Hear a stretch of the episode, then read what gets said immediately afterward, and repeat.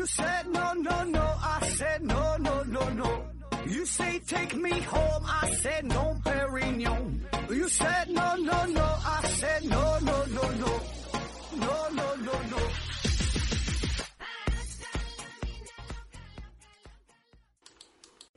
拼命探索，不计后果。欢迎您收听《思考盒子》，本节目由喜马拉雅平台独家播出。呃，今天呢，还是回答听友的问题啊。第一个问题，J.K. 小何提问说：“请问盒子，现代人为什么有个小爱好啊就会很烧钱？”呃，下边有位朋友帮着回答他说：“我爱好怼人啊，不怎么烧钱啊，就是平时说的怼人哈，这事儿都对啊。这个就属于先问是不是，再问为什么。说花钱这事儿哈，有一些小爱好，然后呢会花很多钱，这个并不一定，对吧？因为这个得看您是。”什么爱好啊？有一些爱好确实很烧钱，比如说你玩摄影，玩这个呃单反的话，这这个换个镜头可能就得很多钱啊。你像玩这个赛车啊，那确实很烧钱啊。这常见的，比如说玩高科技，玩这个电子产品，电脑啊、手机啊，各种什么 VR 眼镜啊，新出类什么什么电子装备啊，咱都叫不上名了。或者喜欢玩极限运动，滑雪的呀、潜水呀、攀岩呐。蹦极呀，翼装飞行啊，啊，跳伞呐，对吧？这些也都很费钱啊，确实确实很烧钱东西啊。但是呢，也有一些比较省钱的爱好啊，比如说你喜欢对对联儿，写个毛笔字儿，嗯，编个中国结儿，喜欢剪纸，对吧？那这些呢，呃，可能就比较省钱哈。啊，当然这个主要还是看您痴迷到什么程度，你愿意为之花多少钱，对吧？哪怕是最简单的爱好，你也也可以花很多很多钱啊！再说你就是喜欢对对联儿，也能花很多钱啊！你去全世界各地走，收集非洲某个部落，看看有什么对联儿，对吧？那这这就烧钱了，啊，没边没眼了啊！就比如说我喜欢这个录音，啊，我有这个录音癖哈，就喜欢录音，白天晚上喜欢录音啊，有录音癖啊。那么如果录音的话，你最入门级的设备。最简单的啊，也不用什么设备，拿个手机就能录，对吧？谁都可以拿个手机，喜马拉雅注册一个账号啊，张嘴说话就能录音，这不用什么特殊的投入。但是你玩慢慢玩的多了啊，档次越来越高，投入的越来越多啊，麦克风，呃，各种声卡啊，配个什么机架、监听耳机，对吧？几百、几千、上万、几十万，再整个录音棚，几百万，轻轻松松，多少钱都不够你花。所以呢，这个事儿它不是关于爱好啊，是看您自己想花多少钱。下一个问题，轰着羊群去浪荡提问说：“呃，何师兄，你好，我想问一个路牌的问题啊，总感觉路牌上写的公里数与走的公里数相比有点少啊，尤其是走山路的时候，国道和省道特别明显。谢谢。”下边呢，刘景回答说：“呃，路足够长的话，内弯和外弯的差距呀就会很明显。”这事儿，我觉得人家这个标志应该是没有问题的，标志保证是准的啊。但是说你走的这个路，对吧？就像这位朋友说的，可能呢会稍微有一些差距。但我觉得更多的呀，呃，这个差距呢还是来源于你的汽车，就是这咱车上一般都有这个功能，说的，比如说跑了多少公里啥的，这个它准不准，对吧？再有就是说你的手机导航，这个准不准，对吧？这些都会存在着误差。下一个问题。J.K. 小何提问说：“请问何子，为什么有的男人出门溜达一圈可以喜欢上数十位异性？”啊，下边有又有朋友帮着回答说：“啊，因为不喜欢同性。这个出门溜达一圈喜欢很多异性哈，这个很正常，这就是生物进化的结果，对吧？这是属于你的本能。呃，那些出门溜达一圈没能喜欢上数十位异性的人。”最终呢，它也就没有后代了啊，没法繁衍，没法生殖了，最后这个物种就灭绝了啊，留下来的保证是喜欢异性的人。下一个问题，杨可以提问说，呃，掐人中是怎么来的？哈，谁发明的？为什么人人都会啊？好像天生就会细思极恐。说这个掐人中啊，掐人中，这好像是我们每个人啊，咱说中国人嘛，每个中国人都知晓的一种抢救方式。你像什么人工呼吸啊，什么胸外按压、心肺复苏、什么电除颤这些呢？可能咱们不会啊，怎么教你也不会啊。但是呢，掐人中这事儿好像不用教，一看着人倒了，首先想到的上去就是先掐人中啊，照嘴唇那上去就一顿摁。那《西游记》当中也有这个桥段，当年是孙悟空大战红孩儿，孙悟空呢被这个红孩儿用这个三昧真火，然后给这个整熏晕了嘛。猪八戒呢上去摁他摁中，然后给这猴哥是救醒了啊！我想很多人对这个桥段也是印象非常深刻，所以呢，咱从小哈就就学会了这招啊，掐这个音钟。那其实这个事儿吧，确实啊，在一些古书上啊，就是中医药书籍上有所记载。最早呢，在非常著名的葛洪啊《肘后备急方》，哎，这里边呢就有书中说，呃，就主使方令抓其病人人中取醒。啊，啥意思？就说这个人迷糊了，晕倒了，非常危急的时候，就这个人，你就按他的人中，按完他就醒了。我也不知道翻译对不对哈，反正我感觉应该是这个意思。那慢慢呢，这种方法呢，也就是流传开来，哎，就流传了下来。据说当年李时珍他也是被人按过人中救醒了啊。说有一回李时珍去深山老林老林当中去采药，看了一个草药不认识，不知道它这个药性如何，哎，就想尝一尝，尝了一口呢，没有啥感觉，加大药量继续尝。啊，吃了二斤多，吃完之后呢，感觉这个肚子啊，稍微有点难受，哎呀，有了剧烈的反应，然后是头晕眼花啊，不知道是药物有毒还是撑的，反正就是晕了过去。正好呢，他徒弟在他身边，赶紧呢就是救他，又是喊呐，又是叫啊，又是给他灌水呀，最后了都没好使，哎，一摁人中，摁完了他就醒了，啊，危急时刻靠靠这个摁人中啊，给那个李时珍救活了。后来再有才有咱那个《本草纲目》啊，就当真的听。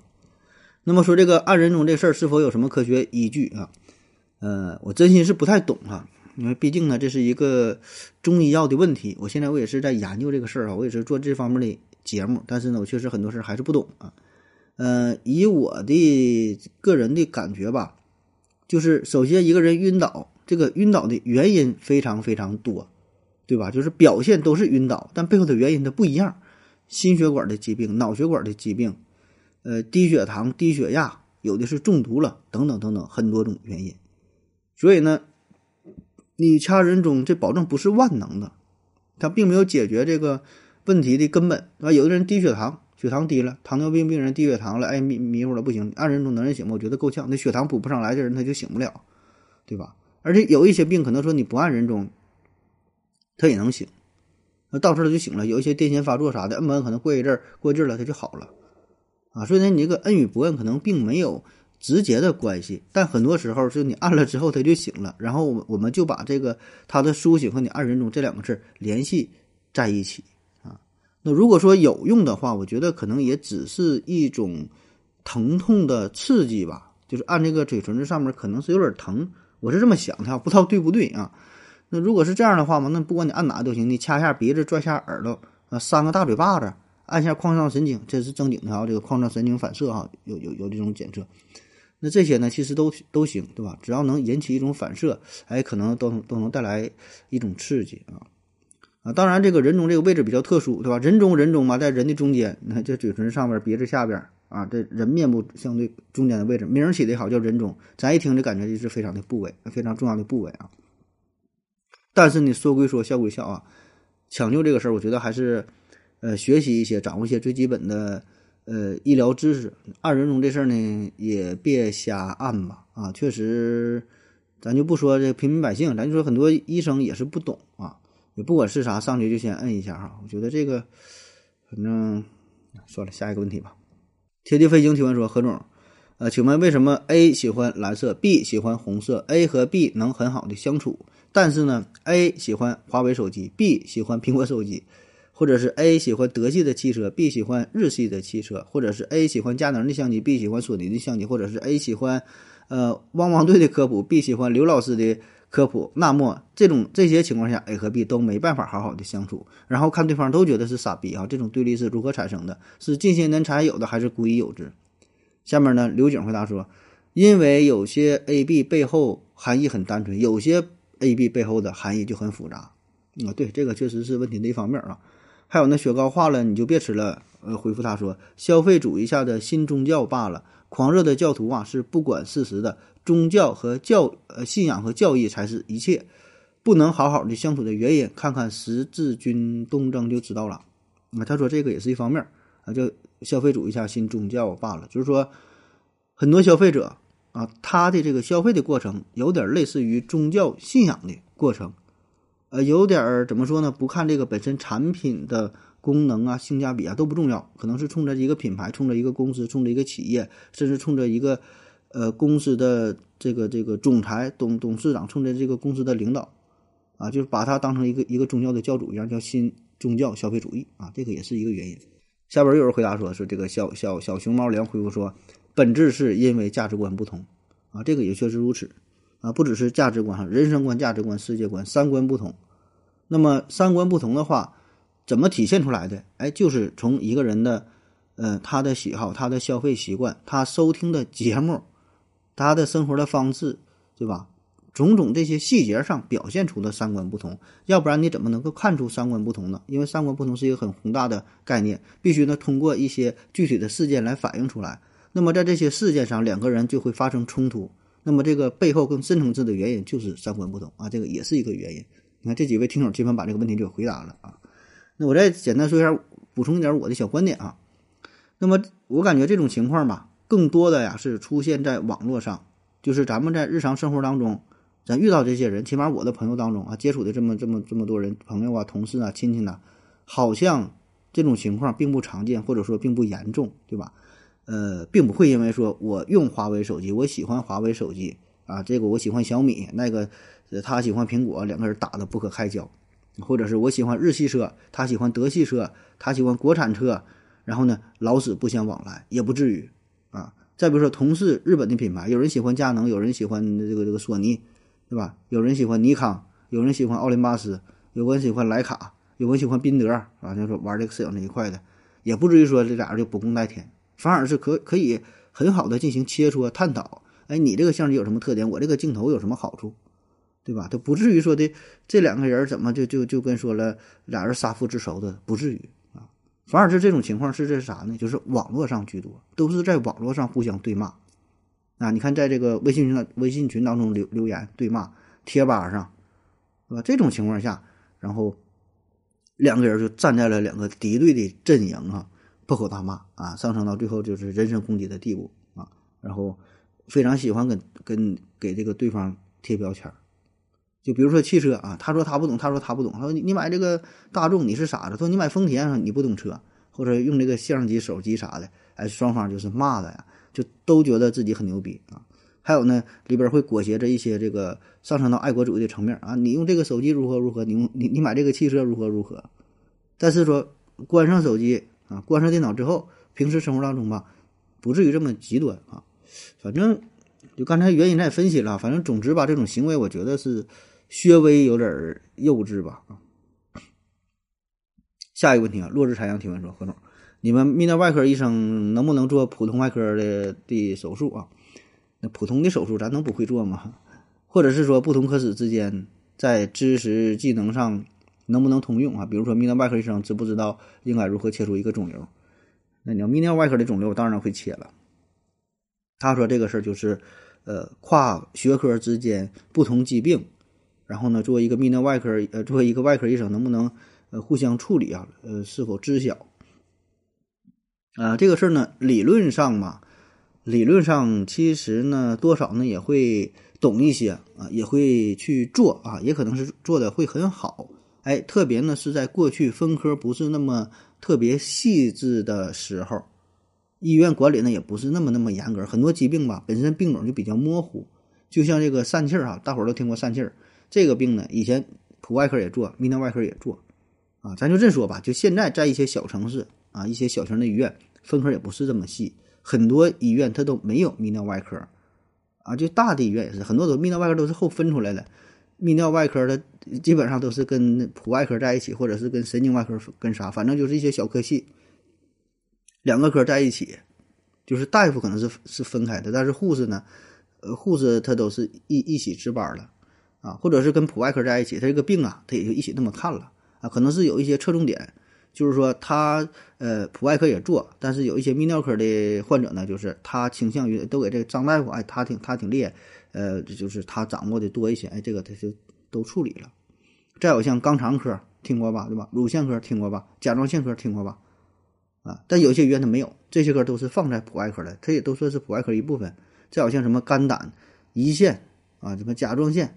就是细分的话吧，它是一个一个小科室，但是呢，呃，其实本质上呢，也都算是普外科的一部分啊。所以我个人感觉哈，这个普外科是挺牛的哈。普外科医生这个基础基本功啊，基础知识是最扎实的啊。就是现在划分的越来越细，但是说呢，像其他一些小的手术，也不能说小的手术吧，就是 咱就这说啊，如果在医学范围以内哈，就是你让他做一些妇科的手术，他觉得这个比较简单啊。这解剖结构就这么点器官，他看咱泌尿外科的这个手术也挺简单，对吧？就这么点事儿啊，就跟修个下水道似的。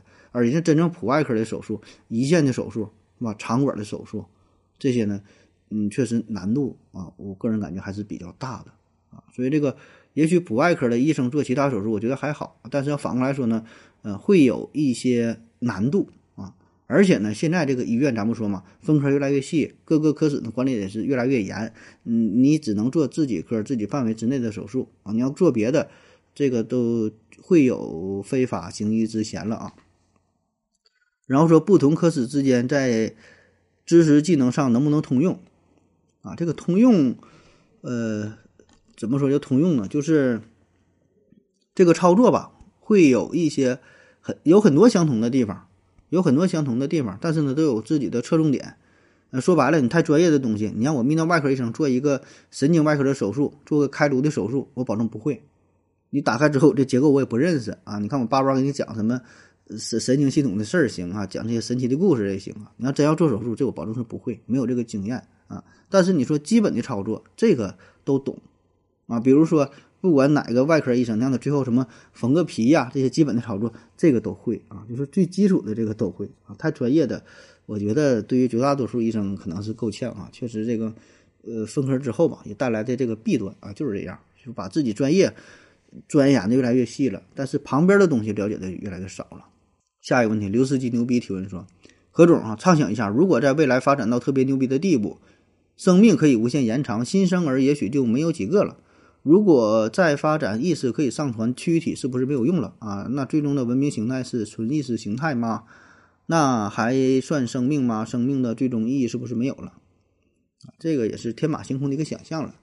这个问题本身就是说一个定义的问题，就是看你怎么去定义生命，对吧？生命是啥？你先把这个定义定好。也许那个时候生命的定义也跟着改变了啊，所以这个问题本身就不成立啊。下一个问题，杨黑提问说：“地球的位置一直在一直在变，问有没有一定的概率啊，地球会回到曾经它在的宇宙空间中的曾经待过的位置？”呃，正太有点躁狂，回复他说：“宇宙在膨胀，啊，这意思就是它越来越往外边走，对吧？就很难回到原来的位置了啊。这个事儿就看您怎么去理解啊。如果单纯凭地球靠它自己什么地转呃这什么自转公转啥的够呛啊，但是呢，不排除啊。”有一天，某一个巨人把这个地球拿拿着，像咱拿玻璃球似的，放在曾经的这个位置上啊，也有可能。下一个问题啊，最后一个问题了。嗯，本来面目全非，提问说：“何子老师你好，汪杰呀，动不动就提科学共同体，我百度了也没咋看懂，能不能给我们科普一下啊？到底啥叫科学共同体？”嗯，下边有补充说：“讲科学不要讲哲学。”刘景的回复他说：“什么都信和什么都不信一样的不靠谱。”刘景就说：“简单的说，就是由科学家组成的团体和机构啊。这个科学共同体啊，就好好说一说吧。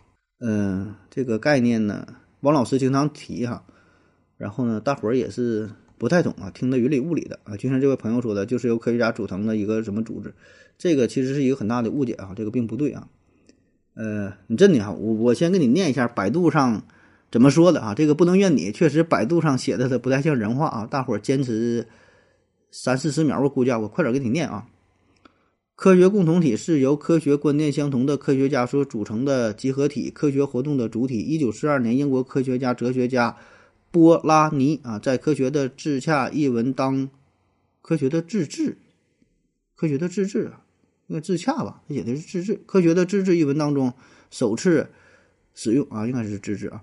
一九六二年，嗯，美国科学家、哲学家库恩在《科学革命的结构》一书中，运用科学共同体这一概念来说明科学认知发展过程中社会心理因素的作用，认为科学共共同体在实际上和逻辑上都很接近范式。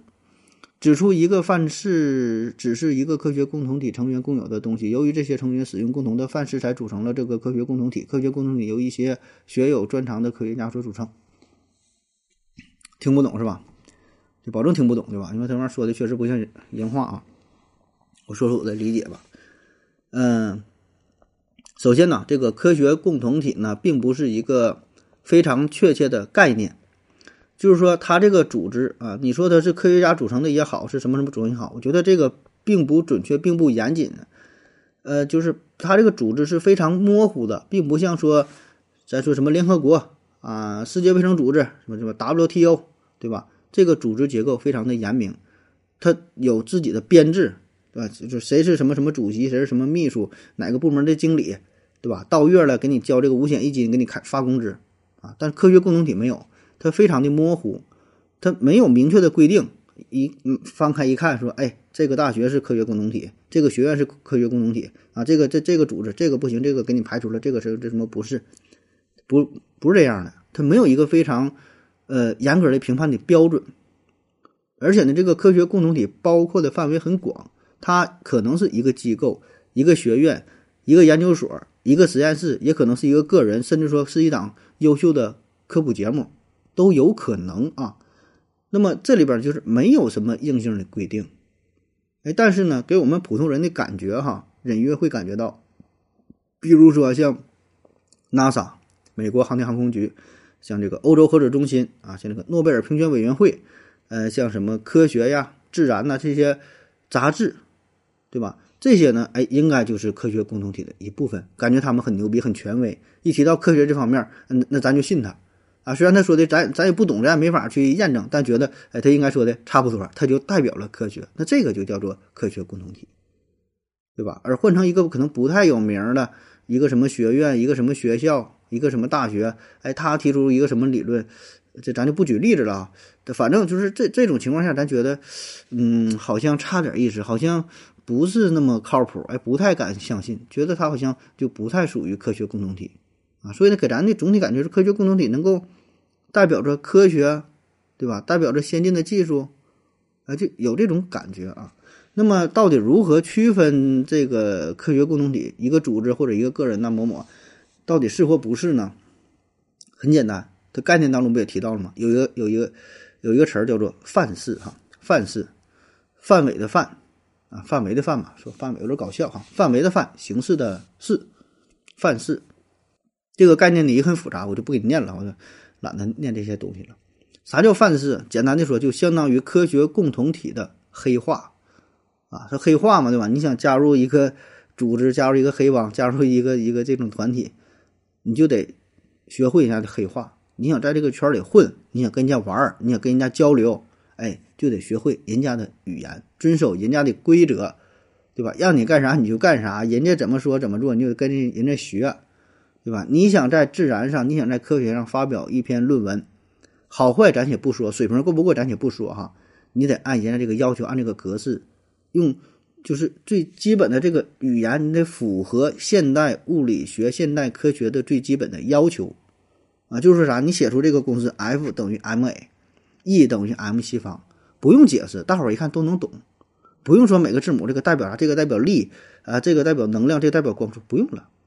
你这个公式往这扔，大伙儿都能看得懂，对吧？你要不用这种语言的话，大伙儿就不知道你在说啥，就没法去交流，没法进一步去讨论。所以呢，对于科学共同体来说，啥叫共同？就是他们有一套统一的、严谨的规范标准啊。所以呢，这个呢，也正是很多民科所抱怨的，民间科学家嘛，民科抱怨的。他说，就是主流的科学共同体啊。这这科学界吧，会打压民间科学家啊，说你们对我很不友好，你们你们不重视我们啊。那么最根本的问题是啥呢？就是你没能采用科学共同体的语言，没没能用这种范式，你自己发明了一什么一些各种符号，呃，什么名词，甚至就是有的很牛哈，自己就是整了一整套的这个体系，哎，非常严谨啊，非常全面的，很牛逼哈，自己打造了一个体系，确实很牛逼。但是呢，你说的这些东西跟人家说的完全是两码事儿，所以呢，人家不是想要打击你，不是想要打压你，人家根本就没拿正眼看你，因为他说的不是一个事儿，你说的东西人家听不懂，人家说的你也听不懂，所以呢，实际上科学共同体和这个民科之间是没法进行交流的，所以这里这里根本就不根本就不存在瞧得起瞧不起的事儿，他根本就没去瞧你，他没法瞧你，他也不懂他怎么怎么去评价你呀，对吧？就像之前有个事儿闹得很火嘛，方舟子和这个呃郭郭英森郭英森啊，呃有一档节目叫《非你莫非你莫属》嘛，就上来这个展示一些才华。有一期节目就是有个叫郭英森哈，算是一个民间科学家，他在这个节目当中就提到了相相对论，不是相对论，他就呃提到了这引力波哈，说了一些科学方面的一些高深的理论。然后呢，当时评委评委呢是这个方舟子。呃，态度呢就非常的不友好，多次打断人家的说话啊，确实显得不太礼貌。然后呢，最后这个节目就草草收场了啊。那么后来呢，就爆出了关于引力波的新闻，大伙都知道了，对吧？这科学史上重大的发现，哎，引力波。然后人们就想想起来了之前这个非你莫属上面的这个事儿啊，就为这个郭英森鸣不平。很多人就说你方舟子你不对，你欠郭英森一个道歉。你当时节目对人家什么态度，对吧？你不尊重人。那我觉得这个事儿呢，就是没整明白科学共同体和这个范式的这个问题。就是首先哈，郭云深他提到的引力波这个事儿，就是他确实提到了引力波，但他说的引力波这三个字儿和后来发现的引力波这两个引力波是不是一个不好说。就是说，他只是提到了引力波这个。名词，但是呢，并不能说明啥，因为引力波这个词儿并不是郭云森首先是他创造出来的，这个词儿早他妈就有了。一九一六年，爱因斯坦创立广广义相对论的时候，当时他自己就已经预言了，如果广义相对论存这个成立的话，那么必然会有引力波的存在。当然，他说的不是汉字“引力波”这三个字儿，他用的是一个，我不知道广义相他是用的是什么语写的，是用德语写、英语写的，就是他提到了这个概念。所以这个郭英森他说的这个是啥，咱不知道，对吧？而且呢，咱绝大因为绝大多数人没听过这个事儿，不知道这个事儿嘛。咱听过广义相对论，但是真是不知道引力波嘛，对吧？所以呢，当时看了这个节目，可能很多人第一次听说引力波是从郭英森这里啊，所以感觉是他最先提出来的，感觉他很牛逼的。其实完全不是这样的。所以呢，我我真觉得，如果你真是你很牛逼，你这个理论很靠谱，有什么先进的理念，没有问题啊。你写论文呐，你发表啊，对吧？中国的不行，外国的呀。没有人可以打压你，你随便投稿，对吧？那你咱可能说不，我不行，那我不会写英语怎么办呢？我就写汉语，没问题呀，花钱找个人给你翻译就完事儿了，没有多少钱呢，对吧？是金子早晚会发光，是金子早晚会发光的，前提是你得是金子，对吧？你得用一种人家能够看得懂的语言才行。这里说能够看得懂的语言，不是说中中文那个那个英语啊、日语、德语，不是这个语言，是科学的语言。你全篇都是你自己发明的名词，大伙儿真心看不懂，你解释大伙儿也听不明白。就是你说的这个话是你自己理解的啊，甚至是你自己头脑当中的，就是你你你构造了一个非常宏观的一个体系，很很厉害。但是呢，别人听不懂啊，对不起，那没有办法了，是吧？所以呢，你想讨论这个事儿，你必然得用现有的科学的主流的科学语言才行。啊，所以这就引出了另外一个话题，就是咱现在的科学显得非常的不友好，非常的冰冷，非常的高傲，非常的不近人情，啊，好像会排挤其他这些学科，这些这平民百姓吧，有这些想法，一点都不友好啊。我觉得这个很正常，这个正是科学应该有的精神，也正是因为这么多年来哈，呃，不说上千年吧，就是起码有了现代科学吧，到现在吧，它正因为能有能保持着这种精神呢。才能让科学一直，呃，有这种这种独立性，对吧？严谨性、纯洁性，才能走到今天，啊。但是同时，我觉得科学呢，它也是最包容的、最平等的、最开放的。它会给你无限次的机会，你随时随地可以提出随时什么理论都行。但是前提是你这个理论用人家能够听得懂的话去描述，然后呢，这个理论能够经得起、经得起这个就反复的，呃，验证、反复的实验，对吧？就经过人家的检验，那么大伙儿呢自然就认可你，啊，我为啥说的包容呢？就不管你是谁，不管你的身份，不管你的出身，不管你的年龄，不管你的文凭，不管你的学历，什么什么这些都不重要，重要的是啥呢？你这个理论过硬，对吧？你经过人家检验，那人家就认可你。所以我觉得这个恰恰是科学最有人性的地方，最温情的地方。你换做其他的学科，是不是还得考虑一下其他一些东西啊？啊，当然，话说回来，现在这个科学呢，它确实会受到了一些玷污，会沾染，会会会受到其他的一些方面的影响，多多少少会有哈。但总体来说，我觉得科学对于相比其他学科还是比较纯洁啊，比较纯正啊，比较严谨的，保持一个独立性。好了，感谢各位收听，谢谢大家，再见。感谢您的聆听。如果您也想提问的话，请在喜马拉雅平台搜索“西西弗斯 FM”，在最新一期的节目下方留言即可。欢迎您的参与，我在这里等你哦。